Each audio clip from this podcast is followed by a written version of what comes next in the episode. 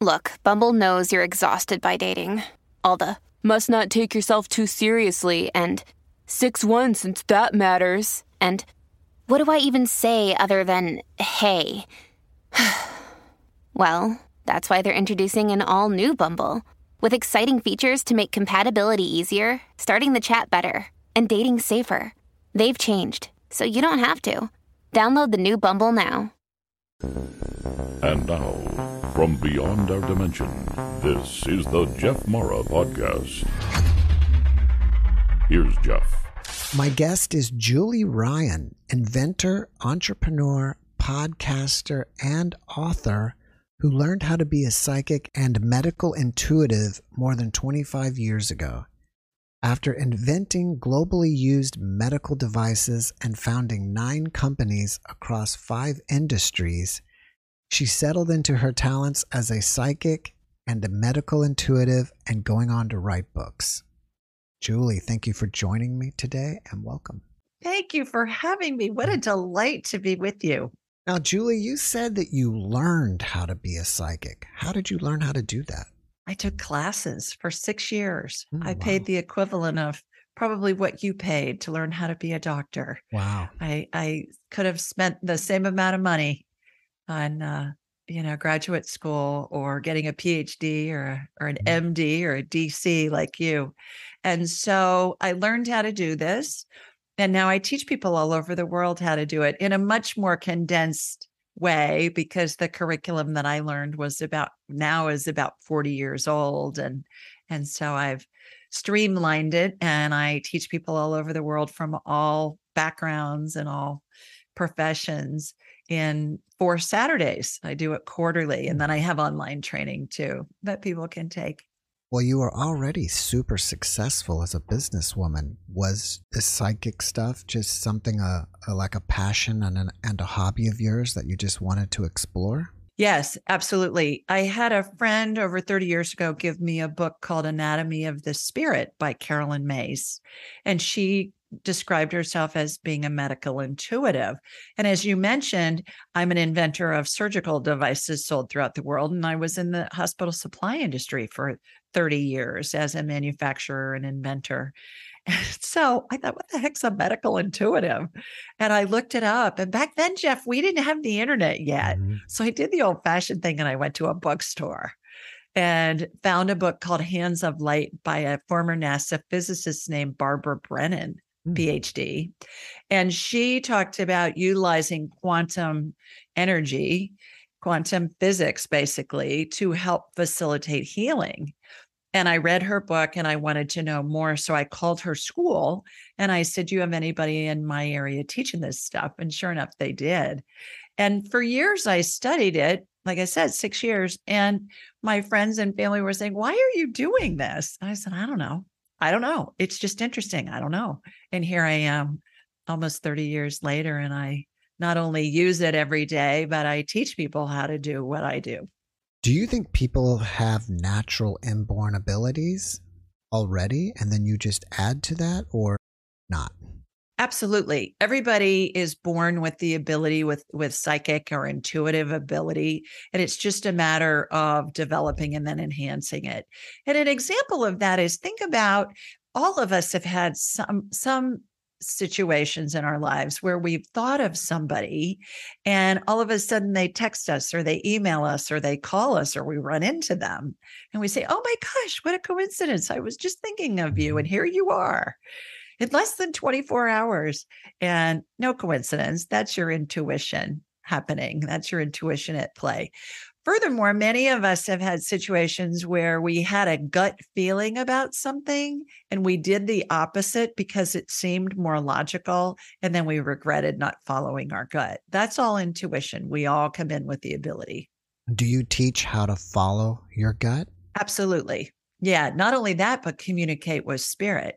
Turn it on and off It will, instantly communicate with any spirit, whether you knew them or not. It doesn't matter. It doesn't matter if they're attached to a body or not. If they're deceased, that we can do that. If they're attached to a body, I talk to to clients family members who are dying who are not able to communicate and and family members with alzheimer's and autistic children and and uh, people that are alive and i talk to them telepathically. You know you think about it jeff the aboriginal culture they've been talking across vast distances sometimes thousands of miles telepathically for millennia. Other indigenous cultures have done the same thing. So we all have the ability it's just a matter of realizing we do and then developing and enhancing it. You write about the 12 phases of transition and I believe that's the phases of transitioning over to the other side when dying. Can you tell us about that? Sure, absolutely. Nobody dies alone we're coming out of COVID over the last few years. And that's the one thing that I find, and you may have as well, that people are so grief stricken because they weren't able to be with their loved one, because either they were in a hospital, perhaps, or a nursing home, and they didn't allow them to come in because of the whole COVID thing going on. So when somebody's dying, we all go through what I call the 12 phases of transition, where we're surrounded by angels and the spirits of deceased loved ones and deceased pets. And there's a configuration that I see unfold over time where I can tell how close to death somebody is based on what phase of transition they're in. I can communicate with the person who's dying. I can communicate with the spirits that are in the room. And it it gives people such a sense of comfort because especially to my point earlier about people not being able to be with their loved ones during COVID, nobody dies alone. We're surrounded by angels and our deceased loved ones. And it's interesting to note too, Jeff, that time doesn't exist in the spirit world. Time is a human creation. So, regardless of how somebody dies, if they die very quickly, like in a case of a homicide or a suicide, or they die over a prolonged period of time, everybody goes through what I call the 12 phases of transition. You said that sometimes you communicate with angels. Are you communicating with them auditorily, or do you see them, or? Yes, I see them. And uh, in my mind's eye, it's like I have a big screen TV in my head. And when I see angels or spirits, or when I'm scanning somebody medically who is attached to their body, you know, like if you wanted me to scan you because you had a shoulder that hurt, I would connect into you and it would be like I had a hologram of you. I'm like a human MRI.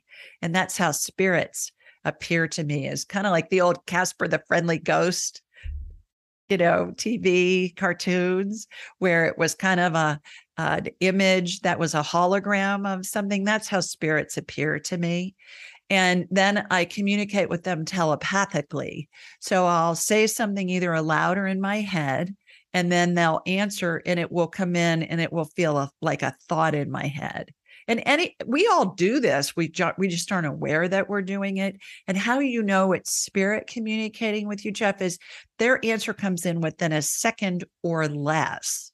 Sometimes they're answering us before our thought is even thought out all the way. And again, that goes into time doesn't exist in the spirit world. So they've already got our question or our comment and they're responding faster than the speed of light or sound or whatever. And so, yes.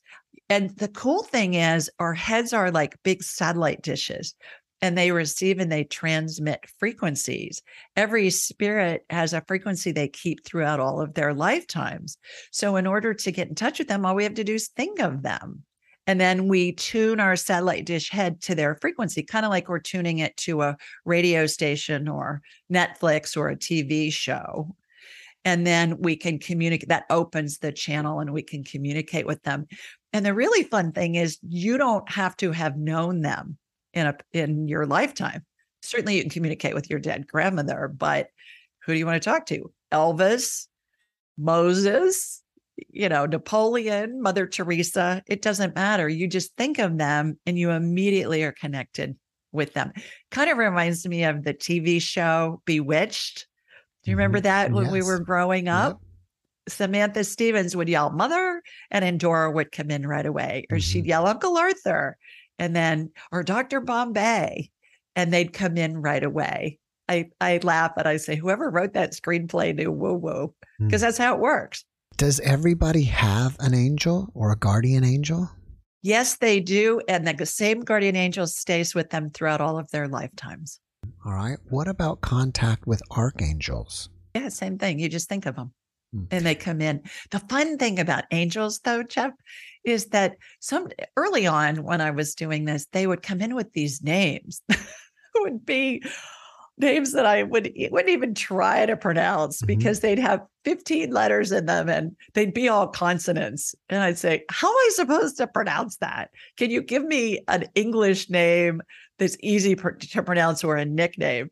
And so now they just give me a name. They're I, I had one recently where the angel's name was Melchizedek, who was a biblical figure. He was a king and a prophet, I think.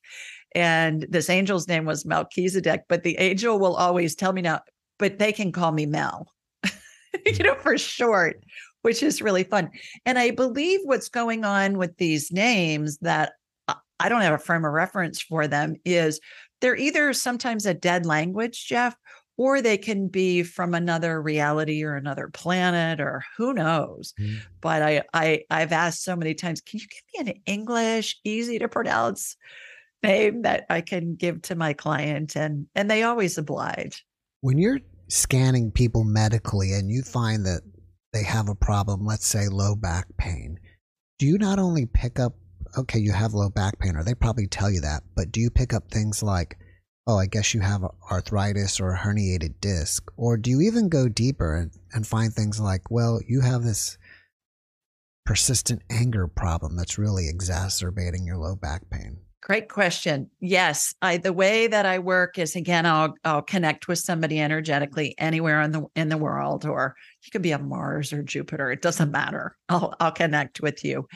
And then and I always do it with permission. I never scan anybody without their permission. Like if you said, "Can you scan my wife?" Well, telepathically I'm going to ask your wife's permission before I scan her because I believe that's unethical for me to do that. Here in America we have laws on that they're called HIPAA. And so there are privacy laws with healthcare. You certainly know that from when Mhm. you were practicing. And so what'll happen is something will be identified, like you've got a bulging disc, low back, left side. And then immediately, as soon as something's identified, there will be some type of energetic healing that will begin. And that could be in the form of something getting added, something getting removed. I watch procedures in my mind's eye, energetic healings all the time that emulate what I saw in the operating room for all those decades when I was in there developing products, testing prototypes, training surgeons, things like that. Sometimes I see healings that utilize methodologies and devices that haven't been invented yet. And regardless of what I'm seeing in my mind's eye, Jeff, I'm very descriptive with my client because if they can envision what I'm seeing, it helps integrate the healing into their body because the body's going to follow what the brain tells it, even if the brain doesn't believe it to be true. To address your question about is there an emotional component, the answer is yes, 100% of the time. And how we get to that is when I am scanning somebody, the, there's the energy of the body, there's the energy of the spirit. The spirit's the everlasting part of us. I was raised Catholic, 12 years at Catholic schools. I was taught that the spirit is someplace in the chest area. That's not what I perceive. What I perceive is that the spirit is the main part of us and the body's inside the spirit. The spirit is the power source for the body, which is why when somebody dies and their body and their spirit separate, the body doesn't work anymore because it doesn't have a power source. Well, the body and the spirit energy is in, encased in what I call the energy field membrane. And that's a container that holds that energy. You know, any kind of energy that's being used for a specific purpose, whether it be electricity coming into our homes or water, the electricity comes in and is contained in wires. The water is contained in pipes. So the energy that makes up our body and our spirits contained in this energy field membrane. And that reminds me of really thin, stretchy saran wrap, the kind that you get on a tray of chicken breast from the grocery store. You know how that stuff's thinner and stretchier Right. than the glad wrap, perhaps, that's in our kitchen drawers in a box. When there's a tear or a hole in that energy field membrane, it's allowing an energy leak. Energy leaks always precede any kind of medical condition, and they're caused by an emotional event, either in this life or a past life. So I'll go into that tear or hole and I'll be given information. If it's a past life, I'll be given here's where it was, here's when it was, here's a little bit about what happened, and we'll correlate that with, with what's going on in that person's current life. If it's something that happened in our current life, I'll be given the year was 1974. You were 10 years old. You were running with a gang of little boys and you guys were doing mischievous things like you were doing, you know, ring and run. You were ringing somebody's doorbell and then running away. Yeah. And you were worried about getting in trouble. Could be something benign, could be something dramatic. Doesn't matter. As soon as we illuminate that that caused an energy block, it eradicates it. It allows the energy field membrane to heal, which allows the body to work on full power and helps the body heal and maintain health. May I give an example sure. of just a visual on this? Mm-hmm. Imagine going to the pet store and buying a goldfish. They're going to put it in a plastic bag of water in order to, for you to get it home. Well, if you have a picture of that in your mind's eye, the goldfish represents our body, the water represents our spirit, because again, the body's inside the spirit, and the plastic bag represents our energy field membrane if there's a pinhole in that plastic bag and water starts draining out of it a drop at a time, for a long time, that fish is going to be just fine. However, when enough water drains out, that fish is going to be in trouble. And that's what happens to the human body. So we fix that membrane, we fix that plastic bag, and the fish can survive and thrive. Same thing with the human body. Now, fixing that membrane, is that done by just something energetic, or do you have to get to the root cause of their emotional problem? The root cause is where the energy block began. So, as I mentioned, it could be something that happened in this life, it could be something that happened in a past life. As soon as we illuminate it, it eradicates it, the energy field membrane heals. I've never, I've done this with tens of thousands of clients over the years, and I've never seen an energy field membrane rupture again once it's fixed. I believe it's the most important part of a healing because we can fix body parts all day long. But if you're leaking power, what's the point? You're going to have more things happen. So I find too that it's really interesting that it's usually something that's fairly simplistic. And a lot of the time, it's things that people don't remember at that time, but perhaps they'll remember it later when they're driving down the street or folding laundry or cooking dinner or something like that my most my most dramatic uh, situation that I found was with a client who lives in the UK on the Isle of Guernsey, and she I she had a big hole in her energy field membrane, and I went in and I had this vision of her as a preteen, and there was an explosion behind her. And I said, Does that mean anything to you? And she said, Yeah, I was a victim of an IRA bombing when I was mm. 12. Wow. And I said, okay, that counts. And so once we, you know, that's an energy block. Energy blocks, when they form, Jeff, look to me like a little kernel of unpopped popcorn. And the emotional energy starts that energy block. And then other life events pile, pile, pile, pile on top of that, eventually causing enough pressure causes a blowout in that membrane. And you think about it, what I see of the spirit is it's our energy field, right? It's our aura, it's our halo. Every old master's painting of a saint or Jesus or Buddha or somebody that's holy, they're all surrounded by a halo. We all have it. In the hospital, in the medical business, what do we do? We test EEGs, we're testing brain waves outside of the body. We're testing EKG, we're testing the heart rate outside of the body. We're tapping into that energy field that everybody has. We talk a lot about near death experiences on this channel, and you have the 12 phases of transition. So I want to see if any of the things we talk about correlate within your 12 phases. For example, sometimes people will see a tunnel or travel through a tunnel. Is that one of your phases? Absolutely as I perceive it in the 12 phases, the body exits or the spirit exits through the top of the head. That's part of the tunnel that they go through, the NDErs. And the spirit hangs on to the top of the head in a, a bubble configuration. Kind of reminds me of a cartoon caption bubble where the words or thoughts of the cartoon character are. And then when the spirit and the body separate, about phase nine, there's a phenomena that happens where there's a vortex that forms above the person who's dying's head. And I'll talk about how that forms here in a second. It's really amazing.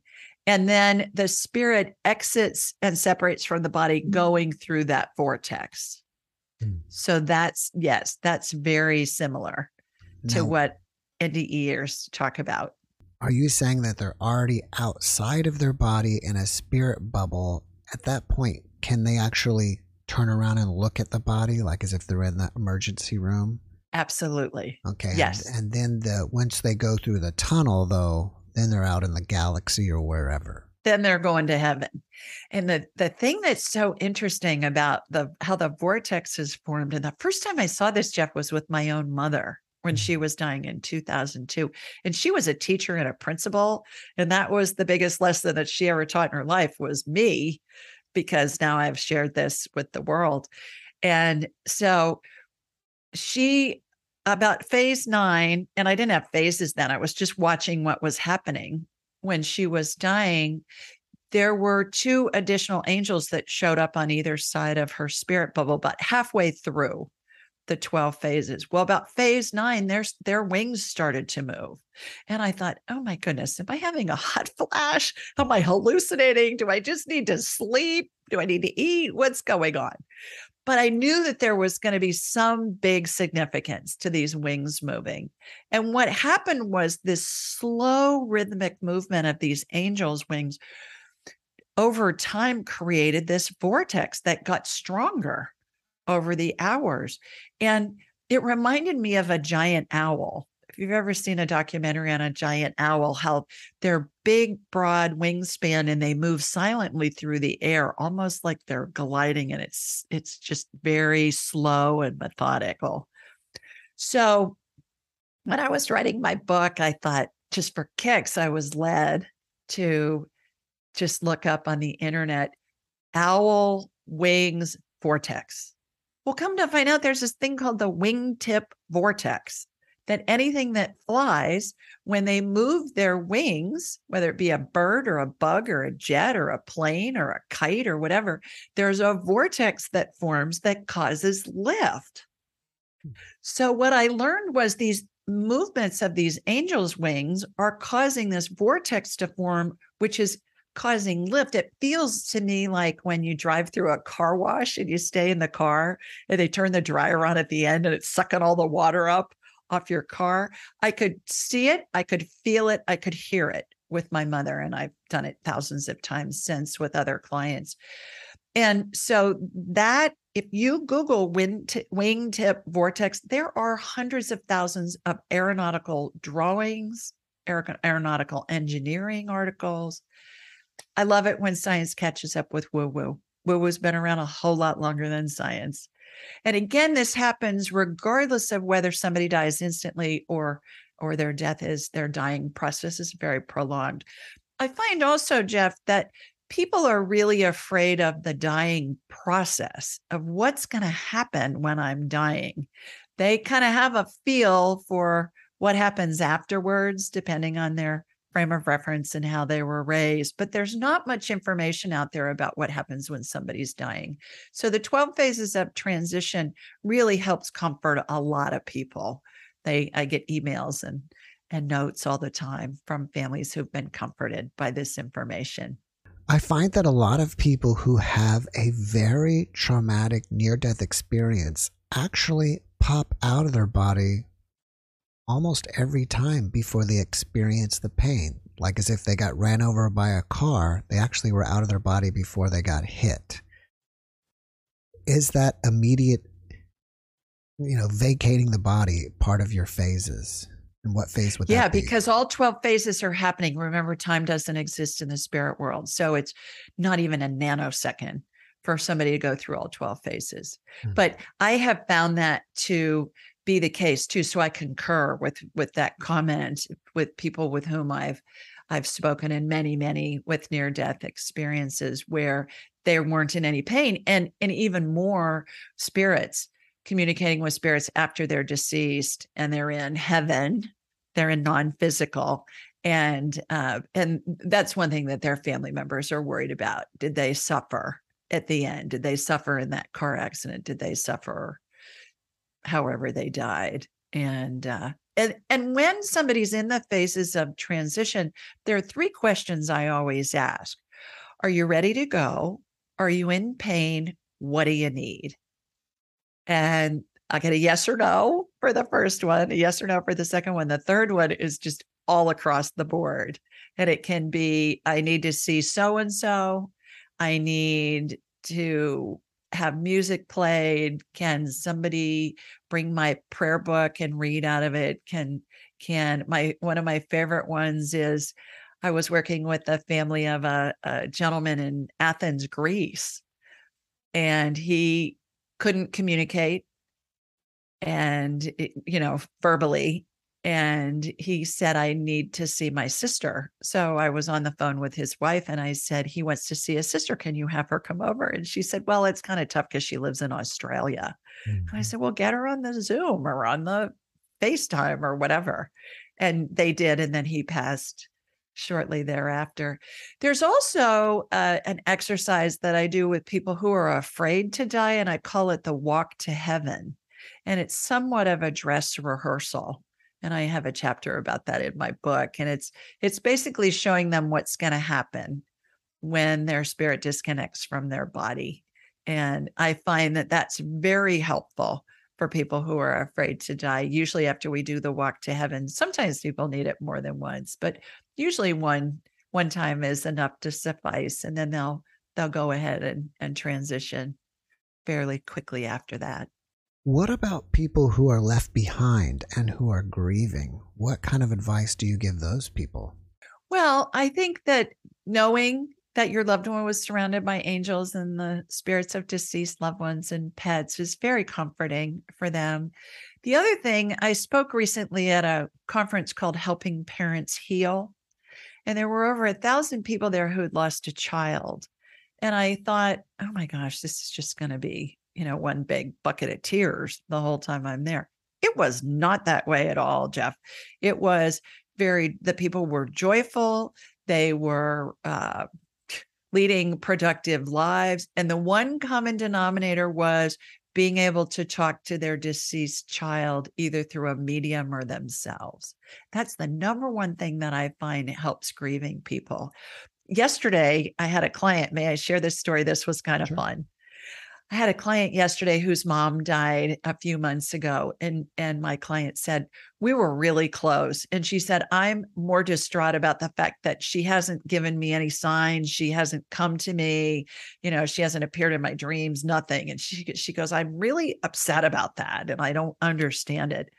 So we got her mom on the line basically again we thought of her I connected to her from her to her mom's spirit mom was telling her all kinds of information about things that were going on in her life. There's no way I could have known what was happening and they resonated with her. And at the and at the end of our time together, Jeff, the door in the room in which she was sitting opened on its own. And she said, Nobody's here. She said, That's my mom giving me the sign I asked for. And I said, Exactly. So she sent me an email later in the day and she said, I just can't tell you how this grief has lifted from me. Being able to communicate with my mom through you, and also for my mom to give me that sign that she opened the door. She said nobody else was in the house, and the door opened on its own. And and it, and she said it was firmly shut. It's not like the wind blew it open. She said it was opened, and then remained open when her mom's spirit walked through the room. You mentioned pets. So, do they come at our time of transition too to help us cross over? They do. Every pet you've ever had in your life, their spirit will be there. And it's really fun because oftentimes I'll I'll be talking with a family whose loved one is dying, and I'll say, Was your grandmother, did she grow up on a farm? Because there's all these farm animals in the room. There's cows and pigs and chicks and ducks and dogs and whatever. They'll say, Yeah. And then I'll describe the pets to them and they'll say, Okay, that was Bessie, her cow, or that was Charlie, her horse, or yes. And that gives the family a lot of comfort too. And the person who's dying can see not only their deceased loved ones, but also those pets a lot of the time. Interestingly enough, there's university based research that shows that 90% of people at the end of their lives see the spirits of deceased loved ones and pets as they're approaching death. And ask any hospice nurse or any any medical provider usually the nurses the doctors don't hear this so much but the the nurses who are taking care of the patients in the ICU or the CCU or the emergency room. And they'll say, okay, yeah, my patient was talking about seeing their deceased whomever. Or sometimes they'll reach up in the air. It's like they're getting ready to hug someone. They're seeing their loved one's spirits, or they'll stare kind of at a corner in the room they're seeing angels and their spirits. And when they talk about it, a lot of people say, well, my grandmother's hallucinating. She's seeing her mother, and her mother's been dead for 60 years. Grandma's not hallucinating. Grandma's actually seeing that deceased loved one who's come to greet them, to welcome them to heaven. Do you believe in reincarnation? And if so, why do we keep coming back over and over again? Not only do I believe in it, I have lots of proof about it working with clients you know again tens of thousands of clients over the years and and we can do past lives and those are some of the most fun things that I get to do because oftentimes we can corroborate the information that we get with historic documents that we can find online and I always say, I can't make this stuff up. You know, I don't remember all the cities that were on the spice route back in the 1400s where when you were in that lifetime you were visiting and things like that. So yes many many many instances countless that i personally have experienced where we've gone and done a past life situation with somebody. So why do you think we keep coming back over and over again? Because it's fun. It's fun. Because it's fun. Spirit tells me that there's no right or wrong no good or bad from their perspective, everything's just an experience. And I'm not saying that heaven is boring, but in heaven, what I'm told, and again, heaven, whatever you want to call it, is is pure spirit, doesn't have the mass of the body. But what I hear from spirit is that when they think of something, when they're in non physical, it immediately materializes. And they think it's fun to be able to create they think it's fun for the adventure. And why we come is to create. And if you think about it, we create all day long, every day. We create getting out of bed. We create what we're going to eat for breakfast. We create what we're going to wear. We create businesses and love lives and whatever. And then when we're done, we go back to heaven. And what do we do? We dream something else up that we want to come back and create. The interesting thing about past lives, however, is that I'll see a semblance of a script that will run through multiple lifetimes. And what I'm told by spirit is that we all come in with things we want to explore. We choose where we're born, when we're born, to whom we're born, and the circumstances into which we're born, so that our lives can have a basic trajectory that will allow us to experience and explore the things we want to. And then I'll see a theme that will go on through multiple lifetimes. Like, let's say your theme is you want to teach. There are a bazillion ways for you to be a teacher. In each lifetime, again, time doesn't exist in the spirit world. So, 100 lifetimes of 100 years apiece may not even be a blip on the radar screen in non physical. And so we explore things from a different perspective. And the I talk in analogies a lot, Jeff, because I think it gives our human minds our frame of reference for all this woo woo stuff we're talking about. And what I like to use as an analogy for past lives and reincarnation is think of Hamlet. How many times has Hamlet been performed since Shakespeare wrote it in 1602? Well, who knows? but certainly it was the same script, different perspective. When was it performed? What was the year? What was the time of that year? Where was it performed? What city? What country? In what language? By whom? Who was the costumer? Who was the set designer? Who was the director? Same script, different perspective. And that's how I perceive our lifetimes are and we get to explore being a teacher. Maybe you're a teacher in a classroom in one lifetime, and maybe you're a teacher as a doctor in another lifetime, and maybe you're a teacher because you're online and you're teaching people different things. So there are there are multitude of ways, there are a multitude of ways to explore something that is basically the same script. I feel pretty sure that someone in the comments will say something like well, my life is terrible and everything, you know, I'm having all these hard times. Why would I choose this or what, you know, why is this happening? What would you say to that? Yeah, it's hard for us, uh, it's hard for our human minds to try and wrap our heads around that. And we we think there's no way I would choose this. But perhaps in a in a let's let's say you have some um, really awful disease. Let's say you're suffering with some with cancer or something in this lifetime. Well, perhaps you were the parent of, sibling of, the spouse of, the child of, the doctor of somebody who had that situation. In this round, you want to explore and experience what it's like to be the person who's dealing with that because it gives you a different perspective. Each time we go through something in a different lifetime, our spirit our soul, same thing, expands and we know more. It's kind of like the first time you buy a house, you know, okay, well, this is really scary. I don't know if I'm going to have enough money to do this. I don't know if we're going to be able to close on time, blah, blah, blah, blah. Well, you go through it and you live in that house for a while and then you sell it and you're buying another house. You have an experience of doing that. So you've expanded your knowledge, you've expanded your frame of reference, it's not so scary. You know the drill, you know how it works. You're looking at it from a different perspective than you were when you bought your first home. You have a book called Angel Messages for Dogs. What is that about? I do. I have had so many moms. I had so many moms over the years say to me, Can you please write a children's book to explain how does my child know my grandfather because he says my grandfather's spirit comes to visit him in his bedroom at night. And my grandfather's been dead for 20 years, long before my child was ever born. And my child knows things about my grandfather that are accurate. How does that work? How do I explain to my child that they know information from past lives that we can corroborate with historic documents? This kid can't read yet and he knows this information. And then lastly, how do I explain to my child when somebody dies?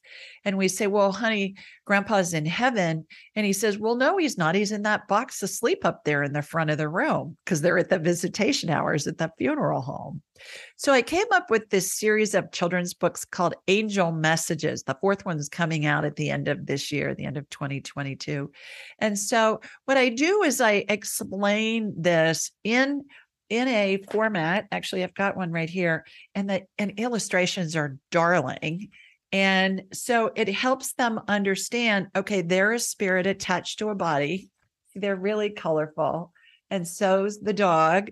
And the dog chooses you as the family to take care of it and all of that.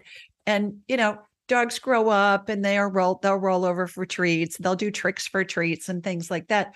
So it's mainly a a children's book, children's picture book that explains what's happening spiritually is snuck in there with oh look this dog's performing tricks for treats or this dog's chasing butterflies or things like that. And oh by the way when your dog dies its spirit stays around you and you can communicate with it.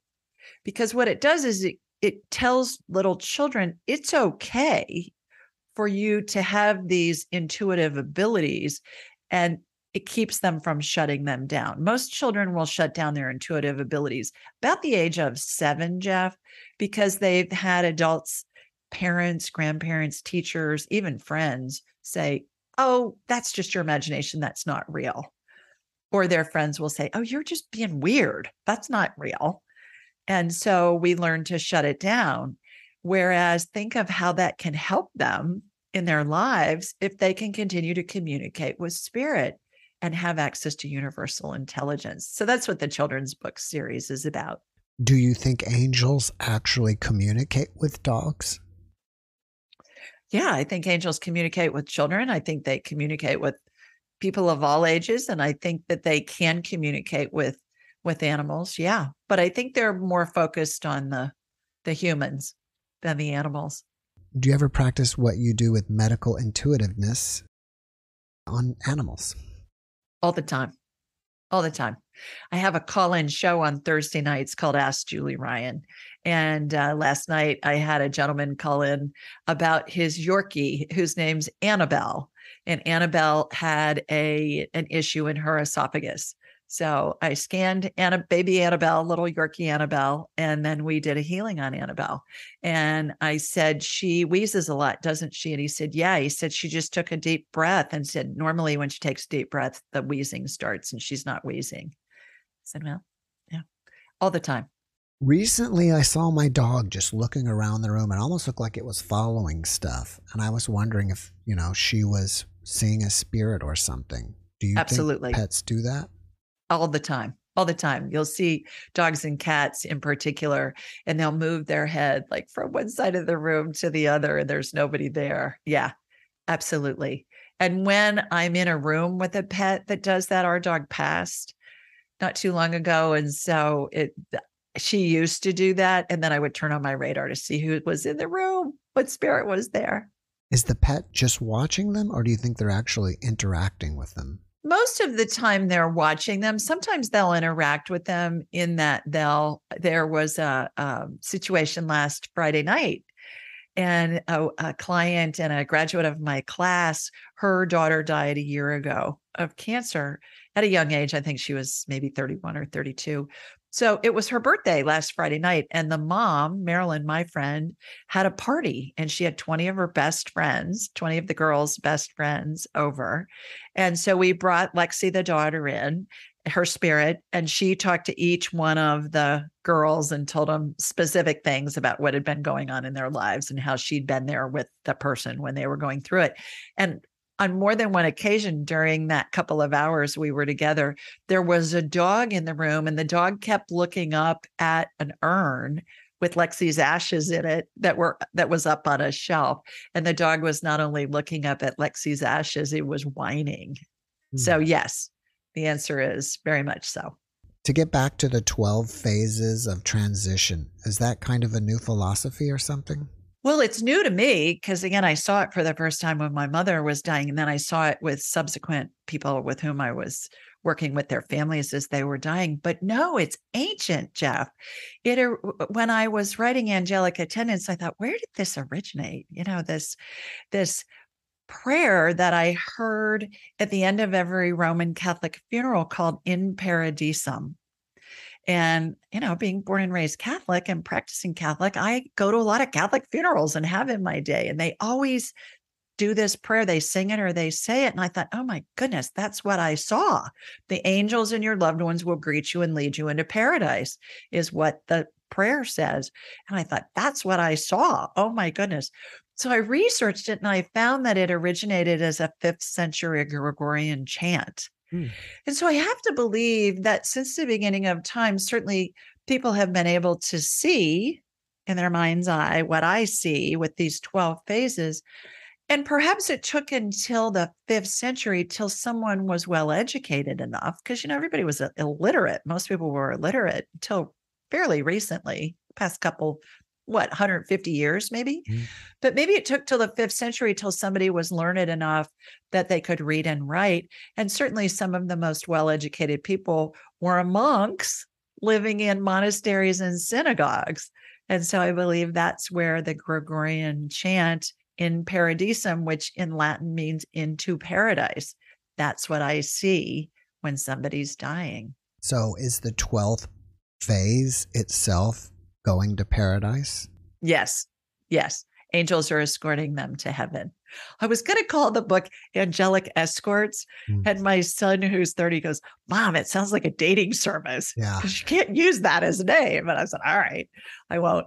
But but the other thing that's really cool about the 12 phases is there are graphics in the book about it. And also there's a chart on my website, askjulieryan.com, where anybody can go to it. You can download the chart put it on your phone save it on your phone and then all you have to do if you have a loved one who's who is either dying or you think they might be dying just say what phase is my dad in? What phase is whoever in? You'll get a number and then you can refer to the chart and what you'll find is when people are progressing through the phases fairly rapidly you'll get a feel for okay we need to call in the family. Certainly people come in from vast distances. Sometimes they take time off work, they're having to fly in, sometimes from out of the country. And and it'll help you with that. Also, it's important to know that people can go back and forth in the phases. Like they can be at phase seven and go back to two and be at nine and then come back to six. And there are times when people are in phase 11, they're ready to exit stage left and they decide they want to stay. And Mhm. so they're not in the phases. A friend of my older brother's, my brother didn't believe in this woo woo stuff early on. And he, one day, one evening, he called me and he said his friend Tim had had a stroke and he was in the operating room because they were removing a part of his skull because his brain was swelling. And he said, Do your thing, meaning, you know, scan him. Mhm. Well, this is my brother who doesn't believe this in this stuff at the time. So I did, and I didn't think Tim would get out of the operating room. I really, you know, he was in phase 11. The vortex was strong. I thought this guy's not, he's not going to make it. But Tim's spirit told me to give a message to my brother Jay for Jay to give to Tim's dad. They were partners and they were working on some big deal that was supposed to close the next day. And there was information that Tim wanted his dad to have. So I did. I conveyed that to my brother. My brother gave it to Tim's dad. And Tim's dad sat down, ashen. He's Jay said all the color came out of his face. And he told Jay, said, There's no way you would know about that. Jay goes, Well, okay. So, long story short, Tim not only recovered, it's been over 15 years and he's doing just fine. Hmm. So, people can be in phase 11, ready to exit, and they decide that they want to stay. Did he have an? NDE? Not to my knowledge. No, I asked him that uh, in subsequent phone calls and he said no. I asked him that and he said no. Have you ever had a shared de- death experience where you've kind of almost crossed over with somebody? I have on multiple occasions. And one in particular is my younger sister who died of a brain aneurysm. It was very sudden and very unexpected. And we buried her on her 50th birthday. It was just heart wrenching. It was awful. But I could communicate with her telepathically. I got on a plane. We got the call. I got on a plane because she lived in another state. And when she, when we took her off the ventilator, she, her spirit was hanging on and she didn't want to leave. And she said, I need you to come with me. So I separated my spirit from my body and I escorted her to heaven and dropped her off. And all the loved ones were there and they were all waiting for her. But it was it was interesting because I've done that several other times with loved ones who are afraid to go and they want to be escorted. And I do that I do that in dress rehearsal a lot, as I mentioned in the the um, walk to heaven exercise that I do with clients and family members of clients. You mentioned that you are a buffet of psychicness. What do you mean by that? Well, once we connect with spirit, we can do anything that we want to with spirit. We have access to universal intelligence. And it seems to me that in the in the woo-woo community, you're either a medium or a psychic or a pet psychic or an NDE or a past life person. Well, you can do it all. And again, we all have the ability. It's just a matter of developing and enhancing it. And that's what I help people do with my classes. But it's interesting because we can scan somebody energetically mm-hmm. and facilitate energetic healings, which I believe is complementary to Eastern and Western medicine as we know it. It's part of the healing equation. We can talk to deceased loved ones. We can talk to loved ones still attached to their body, their spirits. We can do pet stuff, past life stuff, angel stuff, spirit guide stuff. Tell how close to death somebody is. So that's what my buffet of psychicness is. And the fun thing about all of this, Jeff, is I get to see new things every day. And that appeals to my inventor and entrepreneur brain. Just today, I was working with a client this morning who's blind, and I watched a DNA healing happen. I, I do DNA healings all the time with spirit working through me and with me. And I, I saw a double helix in a row of DNA that merged together. And then I saw the nucleic acids that are represented by four letters A's, T's, C's, and G's. You know, go back to your grade school biology or high school biology lessons. And it and it was interesting. And I was saying to my client, Oh, this is so cool. I've never seen this before. So I keep reaching higher and higher levels of these healings. And once they come in and I see them the first time, then I'll see them get integrated more often. So it's kind of like my analogy I was saying before that first time you buy a house, it's your first experience, but then you know what to do. And and so it's it's fascinating. It's so much fun. In the beginning, I mentioned that you are a podcaster. What is the name of your podcast and what kind of content do you produce there? Actually, I have a syndicated radio show and we're going national uh, in another month. And so it is. And then what we do is we do live to tape and then we release it as a podcast and on YouTube and on, you know, all those channels, all the podcast channels and all of that. So it's called Ask Julie Ryan. We record it live on Thursday nights from uh, 8 to 9 Eastern.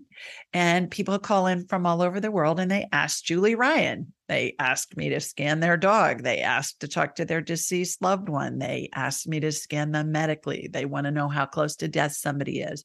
It's whatever. And so it's always a crapshoot because I never know who's going to call or what they're going to ask. And it's different every week and it's very fast paced and we have a lot of fun and bring a lot of comfort to people. My tagline is I help people answer life's unanswerable questions. So uh, it's really fun. Are all your social media channels called Ask Julie Ryan, like yes. YouTube and everything's Ask Julie Ryan, AskJulieRyan.com, YouTube, Instagram, Twitter, Facebook, whatever. It's all Ask Julie Ryan. You've written many books. Do we find those on your website or Amazon? Both. And as a gift to your listeners and watchers, your YouTube watchers today, anybody that wants a copy of my book, Angelic Attendants What Really Happens as We Transition from This Life into the Next, or one of the children's books, Angel Messages for Kids, or I think this one's for dogs, or for cats. I feel like I'm on a game show and I'm like a hostess, you know, showing you the prizes. Uh, just, just go on askjulieryan.com, go to the Ask Julie page, and just send us a note and say, Hey, I heard you on Jeff's show. I'd love a, a copy of your books, and we'll send you a digital and an audio book free download as a gift for listening today. Hmm. You're welcome to buy the paperbacks, but if you want to, you know, if you want a digital or an audio book, um, we'll be happy to send that to you. So just go to askjulieryan.com, go on the Ask Julie button tab, and just say, Hey, I heard John Jeff's show. I'd like a copy of your book. And if you have kids or grandkids and you'd like one of the children's books, we'll be happy to send that as well. There's they're not audio because they have like 15 sentences in them. It's about the pictures, mm-hmm. right? Do you have anything else that you're working on that you want us to know about? Yes, a couple of things. As I've alluded to, I teach this woo woo stuff, and it's so much fun. It's just a blast. I have angelic attendant training that I teach live quarterly, and I limit it to 12 people, and you learn to do all the stuff that I do. And it's really just an amazing community. And then I have a self paced online uh, training called Angels and Enlightenment Training. And that's how to communicate with spirit and how to how to tell how close to death somebody is. And we go over the 12 phases of transition. both of those trainings, Jeff, have multiple practice sessions a week that are live. And what I find with the training is if we read something or we hear something, that's good, but we don't really integrate it until we do it. And so that's what the practice sessions are all about. And so there's this community that's formed of people that have gone through the training and have gone to the practice sessions and it's they're so much fun and it really ramps up your skills. So there's that. I just started a new thing called Ask Julie Ryan Live the first uh, get together is going to be October 25th. It's going to be the fourth Tuesday of every month. And I say it's going to be kind of like a Zoom slumber party. We're not going to sleep, but slumber parties, to those of us that are old enough to remember slumber parties, they were just so much fun. So, what's going to happen is I'll do a little woo woo lesson, maybe for five minutes, and then you can ask me anything. And I'm going to give away a free session, free one hour session, and I'll probably give away a training or two, and you never know.